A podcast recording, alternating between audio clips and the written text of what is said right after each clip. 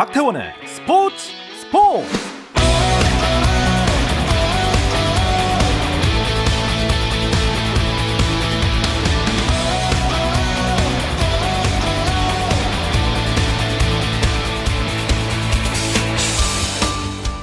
스포츠가 있는 저녁 어떠신가요?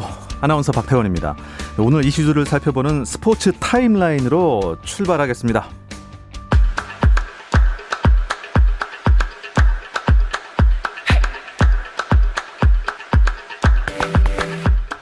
네, 프로야구 새로운 매치업으로 주말 3연전을 시작했습니다. 금, 토, 일. 아, 어떻게 될까요?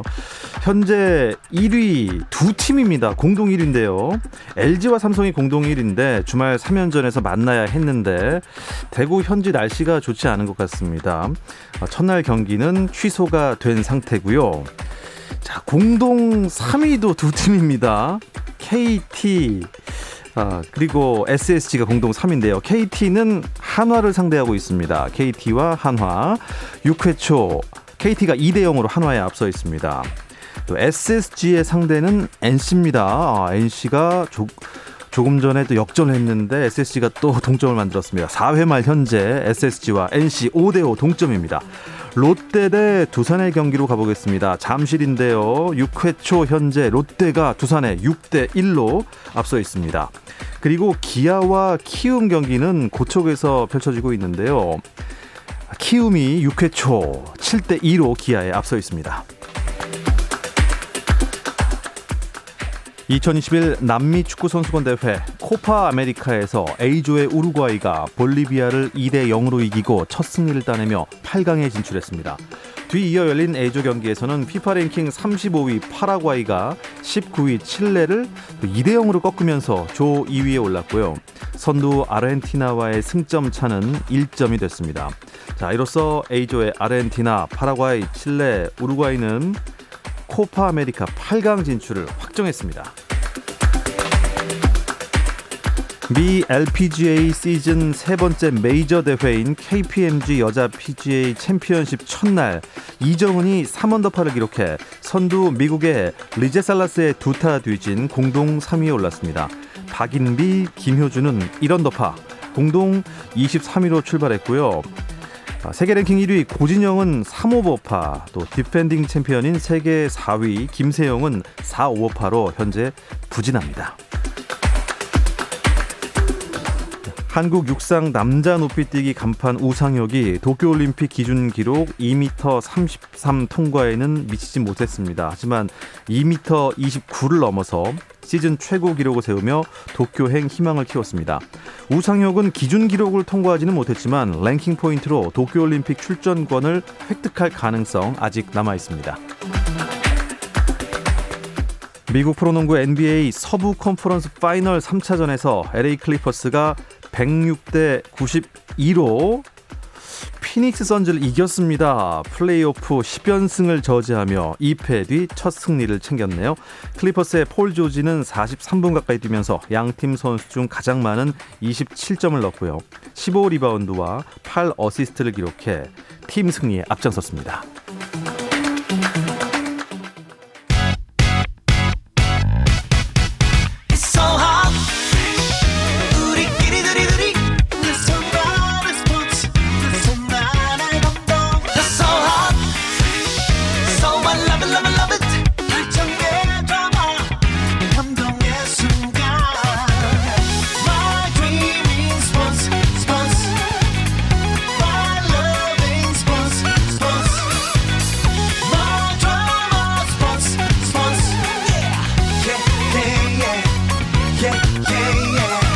스포츠 스포츠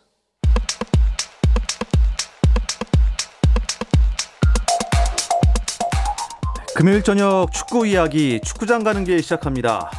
서호정 축구 전문 기자 그리고 류청 또 축구 전문 기자와 함께하겠습니다. 안녕하세요. 안녕하세요. 안녕하세요. 아, 저희가 이제 이 금요일마다 모시는 기자분들 축구 전문 기자분들이 여러 분 계시는데 이 두 분이 오시면 저희가 이제 서호정, 류청 합쳐서 서류 커플이라고 부릅니다. 네. 서류 콤비. 네. 근데 오랜만에 서류 콤비가 나오시는 것 같아요. 어, 최근에 제가 별로 출석률이 좋지 않아서 네, 좋지 않습니다. 아, 네. 예. 오랜만에 이게 결, 좀 결성된 것 같습니다. 예.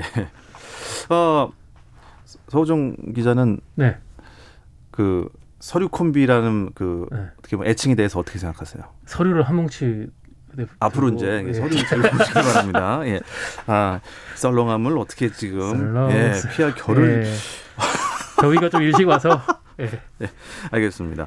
그런데 사실 A매치도 다 끝나고 음, K리그도 좀 약간 쉬고 있는 것 같고 요새 뭐 축구 기사가 딱히 없는 것 같아요.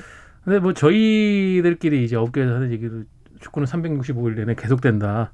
국내 축구가 없으면 해외 축구가 있고 예. 해외 축구가 쉬면 국내 축구가 하고 지금 K리그는 잠시 쉬고 있지만은 코로나 확진자 발생으로 인해서 순연됐던 경기들이 주말마다 열리고 있고요. 또 2부 리그인 K리그 2도 진행이 되고 있습니다. 네. 또 K리그 1 네 팀이 참가 중인 아시아 축구 연맹 챔피언스 리그 일정도 시작이 되고 있고 아, 시작이 됐군요. 네. 그리고 또 도쿄 올림픽을 향한 김학범 감독이 이끄는 올림픽 대표팀의 훈련도 어, 대표팀 트레이닝 센터인 파주 NFC에서 진행이 되고 있습니다. 예. 지금 김학범호가 훈련 중인가요? 네, 지금 훈련 중입니다. 어. 근데 사실 제가 얼마 전에도 뉴스를 전해 드렸는데 일단 23명이 모여서 지금 훈련하고 있죠. 네. 근데 지금 도쿄 갈 수 있는 사람 명수가 어, 18명. 18명 갈수 예. 있죠. 예. 근데 근데 그 18명 중에서도 네. 와일드카드 3명은 이 훈련에 합류되어 있지 않으니까 실질적으로는 15명. 아, 그러니까 지금 23 빼기 15 하면 8명은 이제 못 가는 거네요. 네, 65%의 이 승선율을 보이고 있기 때문에 사실 65%라고 하면 좀 높은 것 같은데 아, 말씀하신 대로 35%나 떨어지는 거는 맞습니다. 이렇게 두 번째 소집 명단에서 이렇게 떨어지는 거는 많은 거라고 볼수 있습니다. 음, 그러면 이제 김학범 감독의 눈에 일단 들어야 되잖아요. 네. 이제 뭐 어, 이제 평가전도 없고 어, 훈련 중에서 뭔가 보여줘야 되는 겁니까? 사실은 뭐 실력 검증은 이미 끝났다고 김학범 감독이 몇 차례 얘기를 했고요. 네. 사실 이 정도 되면은 마지막 1, 2%를 가리는 건데 아, 김학범 감독은 계속해서 이제 체력적인 문제를 얘기하고 있습니다. 아, 사실 그리고 팀에 얼마나 희생할 수 있느냐. 왜냐하면 이 엔트리가 적어요. 그렇기 때문에 체력적으로 좋은 선수들이 있어야 되고 많은 포지션을 수- 수행할 수 있어야 되고 감독이나 이제 코치가 내리는 전술적인 판단에 대해서 팀을 우선시하는 능력이 있어야 된다. 뭐 이런 부분들을 보고 마지막 결단을 좀 미루고 있는 것 같습니다. 그럼 체력을 보겠다. 그럼 훈련이 엄청 고강도겠어요. 네, 얘기하신 대로 지금 뭐 경기 일정이 있는 상황은 아니고 지금 팀 훈련으로 계속 진행을 하고 있는데 훈련이 상당히 좀 뭐 빡세다라는 표현, 아, 예. 예. 강하다, 강도가 높다라고 얘기를 드릴 수가 있- 있을 것 같고 여기다가 김학범 감독이 이제 도쿄올림픽 실전에서의 상황을 여러 가지로 시뮬레이션을 하고 있습니다. 음. 대표적으로 이제 잔디 상태를 어, 일본 현지 상황하고 상당히 비슷하게 맞추는데 일본은 이제 축구 스타일 자체가 빠른 패스 스타일을 원하다 보니까 짧고 촘촘한 잔디를 깎는 편이거든요. 네. 그래서 김학범 감독이 파주 NFC 이제 관리 쪽에다가 이제 그런 식으로 우리도 훈련 잔디부터 그렇게 잔디를 아주 짧게 그냥 예. 네, 자르고.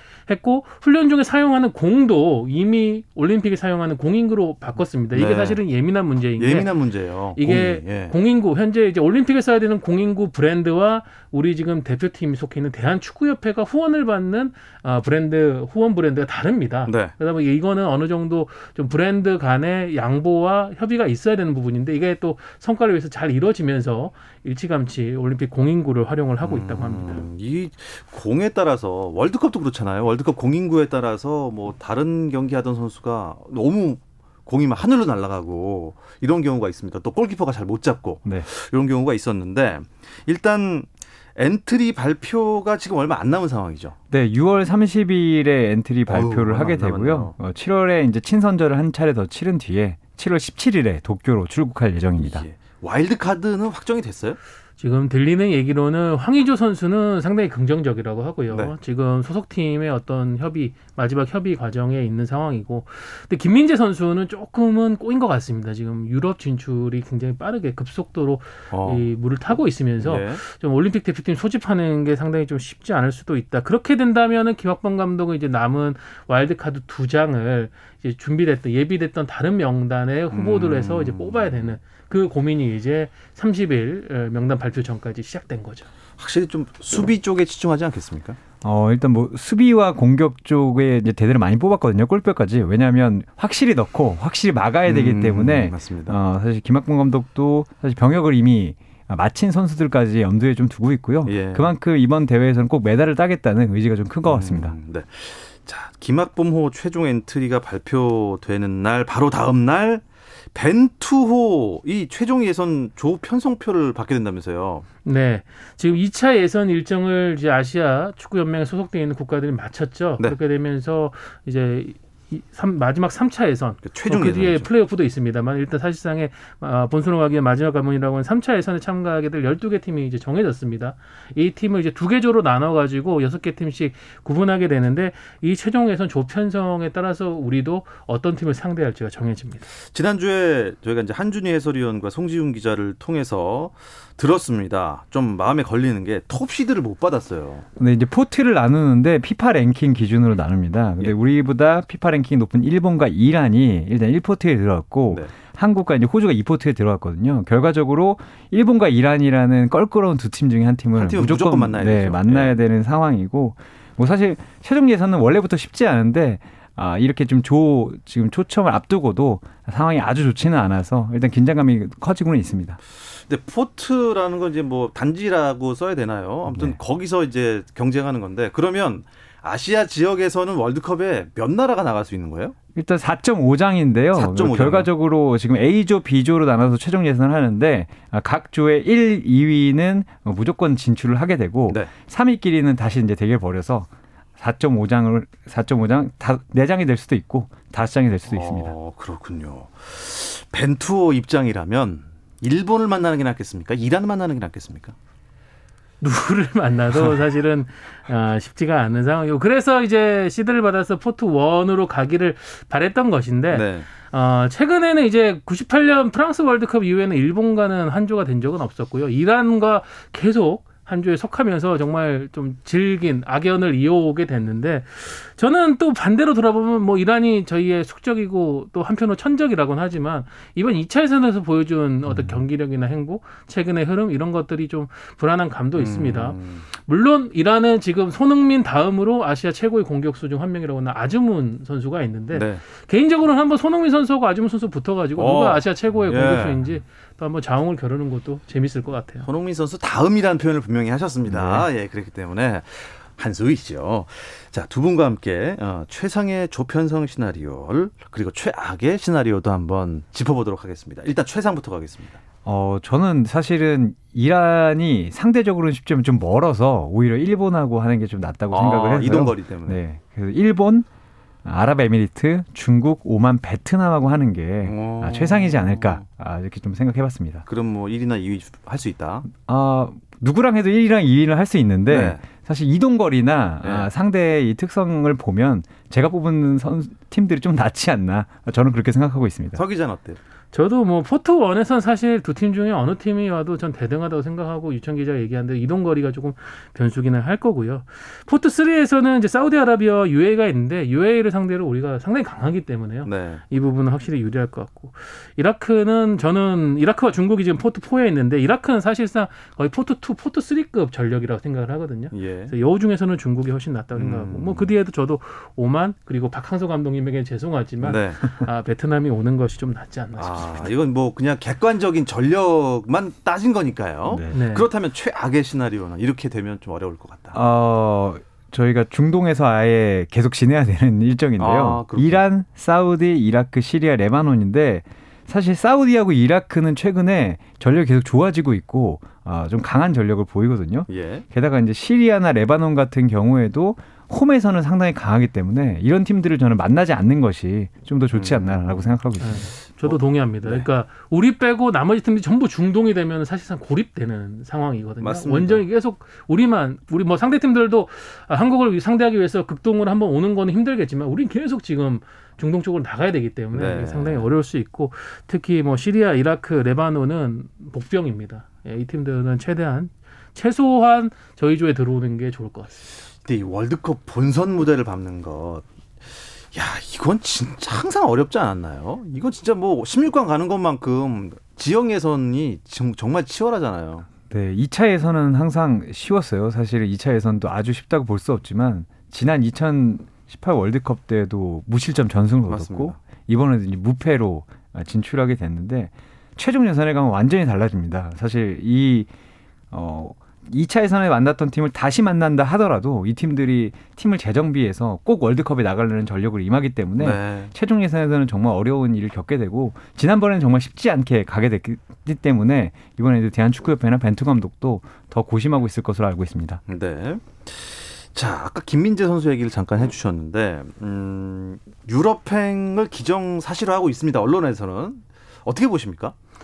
처음에는 이제 유벤투스라는 유럽에서도 빅클럽 중에 빅클럽이 이제 언급이 되면서 네. 상당한 화제를 모았었는데 어 뭐 유벤투스 같은 경우에는 이제 곧바로 팀으로 불러 가지고 활용하기보다는 영입을 해서 다른 팀으로 이제 임대를 보내는 전략을 좀 쓰고 싶어 했던 것 같고 그러다 보니까 김민재 선수는 조금은 더 어, 유럽에서 생존 경쟁을 할 수가 있고 조금 더 안정적으로 팀을 팀에서 머물 수 있는 곳을 찾는 것 같아요. 근데 여러 오퍼가 지금 있습니다. 네. 지금 최근에는 이제 포르투갈의 명문팀인 또 FC 포르투 얘기가 나오고 있고 음. 그 외에도 뭐 PSV 에인트호벤이나 프랑스에 있는 클럽들 특히 이 김민재 선수가 중국 슈퍼리그에 뛰는 동안에 소속팀인 베이징 궈안의 감독들도 다 외국인 유럽 감독들이었었고 그리고 네. 상대했던 사람들도 유럽 감독들이 굉장히 많았기 때문에 평가가 좋은 것으로 알려져 있고 특히 최근에 이제 베이징 궈안이 조금 자금 사정이 안 좋다 보니까 김민재 선수를 이번 여름에는 보내면서 이적료를 음. 획득하는 쪽으로 방향을 잡은 것 같습니다. 사실 뭐 이 검색창에 김민재라고만 쳐도 여러 팀이 나오더라고요. 네. 어,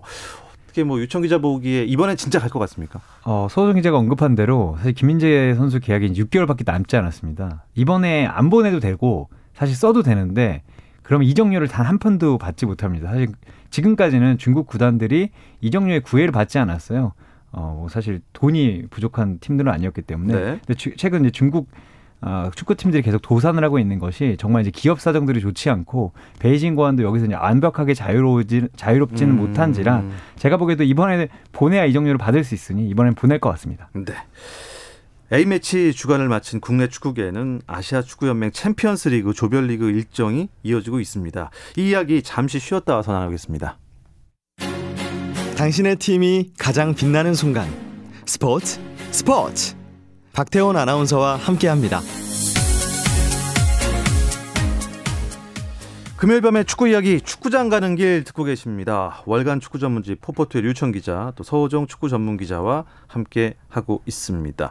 K리그 1이 지금 쉬고 있는 이유가 아시아 축구 연맹 챔피언스 리그 일정 때문이죠. 어, 오늘도 경기가 치러지고 있는데 네, 지금 현재 포항 스틸러스와 예. 일본 일본의 나고야 그랜퍼스가. 경기를 진행 중인데 지금 제가 들어오기 전까지는 포항이 안타깝게도 두 골을 먼저 내주면서 좀 끌려가고 있는 상황인 것을 확인했는데 지금 대구 FC, 울산현대, 전북현대 그리고 포항 스틸러스 네 개 팀이 참가 중이고요. 어, 지금 포항 포항과 울산은 태국에서 그리고 대구와 전북은 이제 우즈베키스탄에서 코로나 버블 형태로 음. 경기를 진행을 하고 있습니다. 네. 지금 포항은 오늘 경기 진행하고 이제 넘어가는 새벽에는 또 전북이 경기를 치르고요. 주말에는 또 울산과 대구도 어 이제 첫 경기를 치르게 됩니다. 다 해서 이게 클럽팀 몇 개 정도가 나오는 거죠? 어, 4개 정도가 나오고 결국 결국엔 8조로 치러지기 때문에 32개 팀이 32개 이제, 네. 팀이 되는 거죠. 네. 여기서 뭐 16강, 8강 이렇게 가는 건데 지난해 우승팀이 울산 현대였네요.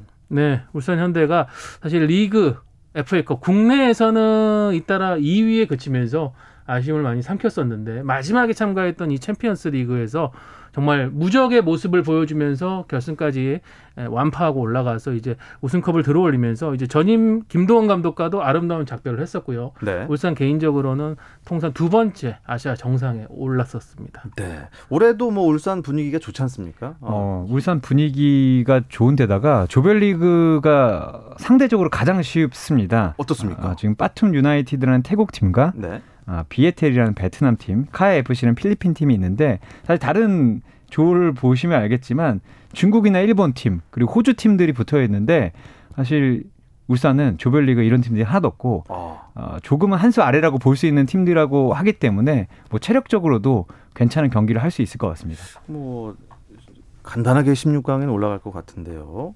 어, 전북도 뭐 항상 우승 후보 아니겠습니까? 근데 올해 K리그 성적은 그렇게 좋진 않았어요. 네, 최근에는 좀 8경기 연속 승리가 없는 상황이 이어졌었고 FA컵에서도 K3 리그에 소속된 양주 FC에게 패하면 충격패를 당하면서 좀 조기에 탈락을 했는데 그래도 출국 직전에 이제 성남 FC와의 경기에서 5대1 승리를 거두면서 어느 정도 좀 경기 감각에 자신감을 찾고 갔습니다.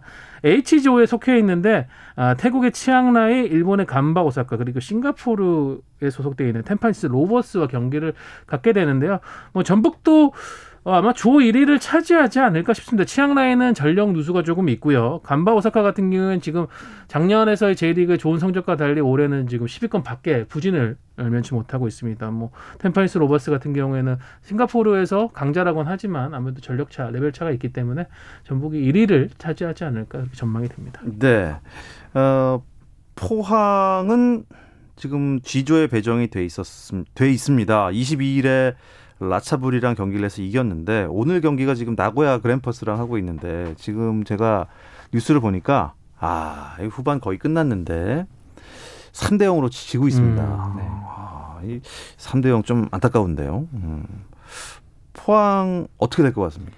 사실 포항이 가장 강한 팀이 이제 나고야거든요. 근데 나고야와의 이제 경기를 잘 치러야 되는데 사실 나고야를 잡지 못하더라도 이미 라차브리를 잡았고 아, 이제 조우로 FC까지 잡는다면 사실 위로 올라가는 데는 문제가 없을 것 아, 같습니다. 아, 그렇습니까? 네. 어, 문제가 없다고 류청 기자가 문제 없다 그러면 문제가 없는 겁니다. 네. 네. 아, 라차부리와 포항 스틸러스의 경기는 포항이 이겼는데 이 G조의 태국 라차부리가 유명 연예인과 정식 계약을 맺었다. 사실 이게 무슨 무슨 내용이죠 이게? 이 태국 그러니까 타이 프리미어 리그가 구단주들의 독단적인 운영이 좀 많습니다.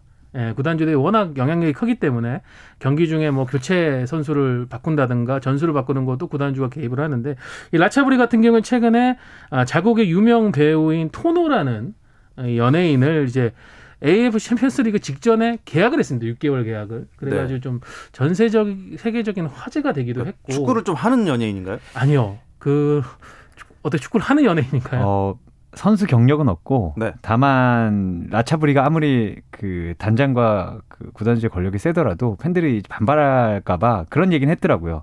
깜짝 놀랄 만한 실력을 가지고 있다. 선수 음. 경력 없지만. 어. 근데 다시 돌려 말하면 선수 정도의 실력은 절대 아니라는 거죠. 그렇군요. 그래서 이제 이게 뭐 처음에는 화제가 됐다가 점점 논란이 되니까 네. 이 챔피언스 리그에 들어와서 그러니까 지난 포항과의 경기에서는 명단에는 들진 네. 않았었습니다. 어. 예. 그러니까 약간 지금 깜짝 에피소드. 이게 보통 보면은 유럽의 하부 리그 매우 이제 인지도가 낮은 팀들이 가끔씩 뭐 메시 선수가 메시가 리오넬 메시가 바르셀로나와 지금 계약이 안 될 것 같다, 어렵을 것 같다 면 우리가 정식 오퍼를 하겠다 이런 식으로 호기롭게 아, 얘기를 하면서 좀 약간 어그로 예, 예. 예, 화제를 모으는 경우가 있는데 예. 그와 비슷한 선택을 한 것인지 정작 이제 챔피언스리그에서 명단에는 지금 넣지는 않고 있거든요. 네. 일단은 한 한편의 에피소드로 지금 끝나는 것 같습니다. 울산, 전북, 포항 그리고 대구 FC가 꼈어요. 대구 FC는 국제 대회에서 어떤 모습을 보일까요? 사실 대구가 아, 예전부터 좀 고춧가루 부대 같은 모습은 있었지만 사실 AFC 경쟁은 쉽지 않았습니다. 사실 그, 그 체력적인 문제가 크지 않고 국제 대회 경험이 많지 않기 때문에 네. 이번에도 조편성이 그리 쉽지는 않습니다. 베이징 거완, 가와사키 세레스하고 이제 경기를 하게 되는데 사실 베이징 거완이 요즘에 이제 중국 슈퍼리그가 1군을 내지 않고 이제 2군을 내겠다. 라고 했지만 뭐 가와사키라든가 사실 베이징과 이군이라든가 이런 팀들도 쉽지 않기 때문에 가장 현실적인 목표는 16강을 노리는 것이 아닌가 좀 이렇게 생각하고 있습니다. 예. 자, 이 네 팀을 제외한 나머지 K리그 1 팀들 어떻게 지내고 있습니까? 네, 이 한 달여 정도의 휴식기를 이용해 가지고 어, 미니 전지 훈련을 다녀오는 팀들도 있습니다. 네. 어, 수원 FC 같은 경우에는 이제 거창을 택했고 어, 인천 유나이티드는 창원, 제주 유나이티드는 섬을 모처럼 벗어나서 이제 밀양에서 전지훈련을 예. 진행을 하고 있고요. 예. 그외 나머지 팀들도 이제 각자 자신들의 클럽하우스나 훈련장 등에서 음. 좀 조직력을 재정비하는 그런 시간을 갖고 있습니다. 자, 그뿐만 아니라 어, 전력 을 보강할 수 있는 선수 추가 등록 기간이 있다면서요? 네, 사실 K리그는 FA 규정이 좀 달라가지고 네. 사실 다른 리그는 FA면 시즌 어느 때든 이제 등록할 수 있는데 네. K리그는 어쨌든 추가 등, 등록 기간과 추가 등록 기간 그러니까 아, 봄과 이렇게 여름밖에 없습니다. 예. 추가 등록 기간이 오는 23일부터 다음 달 20일까지인데요. 이 기간을 이제 통상 여름 이적 시장이라고 부릅니다. 어, 이 여름 이적 시장에서 사실 지금 뭐 전지훈련 하고 있지만 전력 강화 팀이나 아니면 감독 코치는 계속해서 영상을 보면서 우리가 누구를 데려오고 음. 누구를 데려올 수 있는지에 대해서도 고민을 하고 있을 것 같습니다. 자, 어떤 팀에 어떤 선수들이 이, 좀 이동이 있을까요? 일단 일차적으로 어, 비용 없이 영입할 수 있는 선수들 이제 전역한 김천 상무에서 전역한 선수들이 일단 예. 합류를 합니다. 이 부분에서 좀 함박 웃고 있는 팀들은 울산과 전북인데 울산은 어 지금 젊은 어, 미드 공격수 차세대 골잡이는 오세훈 선수 그리고 미드필더 박용우 선수 왼쪽 풀백인 이명재 선수가 오고요. 전북에는 또 국가대표에서 활약했던 특급 윙어 문선민 선수가 아, 들어옵니다. 이렇게 되면서 그렇군요. 전북은 어느 정도 또 해소를 하게 됐고 인천 같은 경우도 문창진, 김보섭, 포항은 뭐 이상기, 이석현 그리고 제주는 이창근, 이동수 이 선수들이 국방의 의무를 마치고 합류하면서 또 팀 전력의 보탬이 되고 있습니다. 야, 또 재밌겠네요. 후반기에는요. 전역 선수들과 별개로 또 영입생들 있지 않겠습니까? 뭐 지금 흔히 얘기해서 오피셜이 나지 않았지만 뭐 전북 현대는 김진수와 뭐 어. 사살락 그러니까 이 선수가 이제 태국 출신인데 아, 풀백이거든요. 지금 태- 그 전북이 이제 풀백이 없어서 이, 이 선수를 좀 데려왔고요. 그리고 지금 수원은 권창훈 합류를 눈에 두고 있고 이미 이제 훈련하고 있는 모습들이 나왔는데. 아직 이제 등록 기간이 되지 않았기 때문에 예. 흔히 얘기하는 오피셜은 뜨지 않았습니다. 준비 중, 이- 발표 준비 네. 중. 그리고 인천이 아, 베테랑 선수들을 대거 영입을 앞두고 있습니다. 정혁, 김창수, 강민수 등의 영입을 에, 거의 근접을 했고요. 이게 만약에 이제 확실하게 된다면 네. 인천은 올 시즌 남는데 어, 총력을 다할 것으로 보입니다. 어, 야, 권창훈이 합류한다고요? 수원 네. 삼성 얼마나 강해질까요? 사실 수원 삼성은 고민이 있었죠. 어, 고승범이라는 예, 지난 시즌과 올 시즌 정말 리그 베스트 11급으로 잘해준 선수가 올 여름에 입대를 했습니다. 이 공백을 걱정을 했는데 또 자연스럽게 이제 건창훈 선수가 국내로 돌아오고 어, 또 전 소속팀 친정팀인 수원으로 복귀를 일찌감치 확정을 지으면서 그 네. 공백을 완전히 메우게 됐어요. 그렇게 된 상황에서 지금 권창훈 선수가 들어오면 이 수원이 원래 왼발잡이들이 상당히 좋은 선수들이 많아가지고 네. 자파 축구라는 별명이 있었는데 이게 더 강해질 것 같습니다. 지금 뭐 어, 자파 축구의 원조격인 염기훈, 김민우 그리고 최근 국가대표 활약한 이기재 선수의 권창훈 선수까지 합류하면서 음. 아주 세련되고 기술적인 축구를 박건하 감독이 펼칠 것 같습니다. 예, 수원 삼성은 그렇게 될 것 같고요. 어, 내일 성남과 강원 경기가 열리네요. 네, 일단 성남이 좀 속이 탑니다. 아홉 경기 연속 무승이고 어, 뭐 물리치 뮬리치 선수 빼고는 이제 골을 넣을 선수가 없어서 좀 아쉬운 감이 있고요. 강원도 뭐 시즌 초반 어, 영입 선수들만큼의 뭐 기대만큼 못하고 있기 때문에 이 두 팀은 사실 휴식기 들어가기 마지막 경기를 앞두고 무조건 승점 3점을 아, 노려대는 상황입니다. 네, 이 이야기 끝으로 금요일 저녁 축구 이야기 축구장 가는 길 마무리하겠습니다. 서호정 축구 전문 기자, 또 월간 축구 전문지 포포트의 류청 기자 함께했습니다. 두 분 고맙습니다. 감사합니다. 감사합니다. 네, 주말 스포츠 스포츠는 9시 20분부터 함께 할 수 있습니다. 박태원의 스포츠 스포츠.